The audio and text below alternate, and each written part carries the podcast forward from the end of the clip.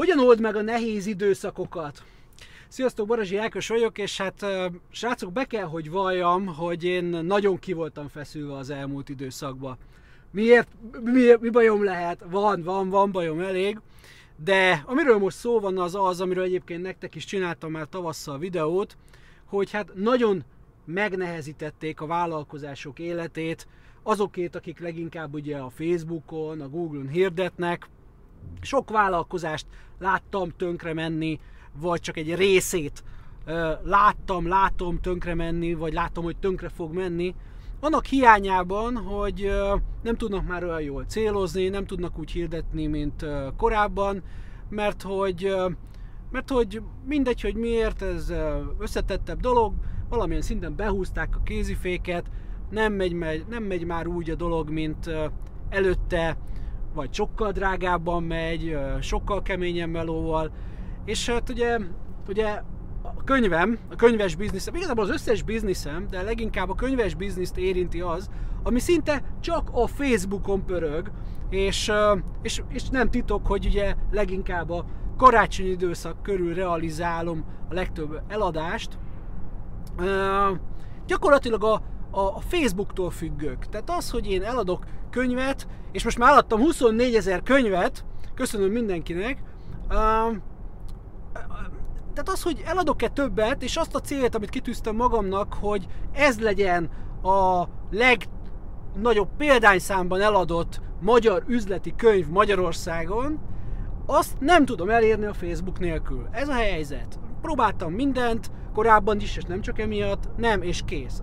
Ezt a Facebook adja.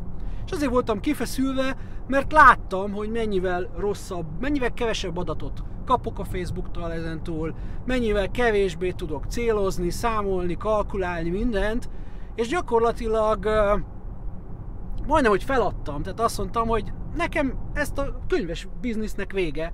Tehát betették annyira a kaput, nem csak nekem, ugye másnak is, mint említettem, nem mindenkinek nyilván, hogy, hogy akkor ennek így, ennek így vége, és, és, és ne, nem, csak az, az, nem csak a kieső bevétel az, ami engem zavart, hanem, hanem az, hogy nem tudom elérni ezt a célomat, és a, a könyvnek meg egyébként is van egy ilyen küldetése, hogy én szeretnék, vál, szeretnék vállalkozóknak, vagy vállalkozás előtt álló embereknek segíteni, és akkor én úgy éreztem, hogy ebbe, ebbe megakadályoztak, meg rekesztettek. Szóval nagyon feszült voltam.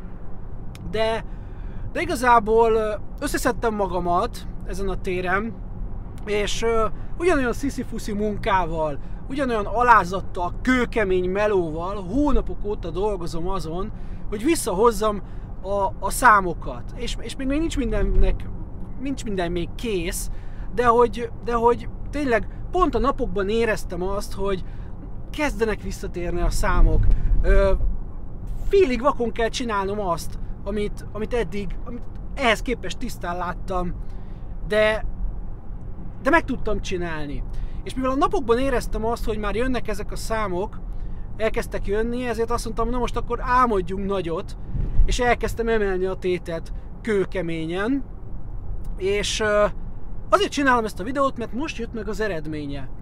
Elmentem, kérem szépen, elmentem egy másfél órás tájmasszázsra, és amikor kijöttem onnan, és megnéztem a telefonomat, akkor azt láttam, hogy működik a kemény stratégia, és az a meló, amit előtte beraktam, mert csak addig, ameddig ott a masszázson feküdtem, jött 20 darab ö, könyvrendelés.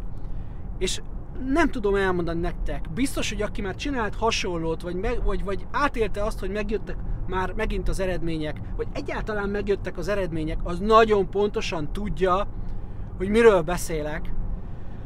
És egy ilyen hatalmas kő esett le a szívemről, és így, és így jaj, de és így, és így, így hátradőlhetek, és így, és így most így érzem, hogy lenyugszom. De mi ennek az üzleti tanulsága? Ne add fel!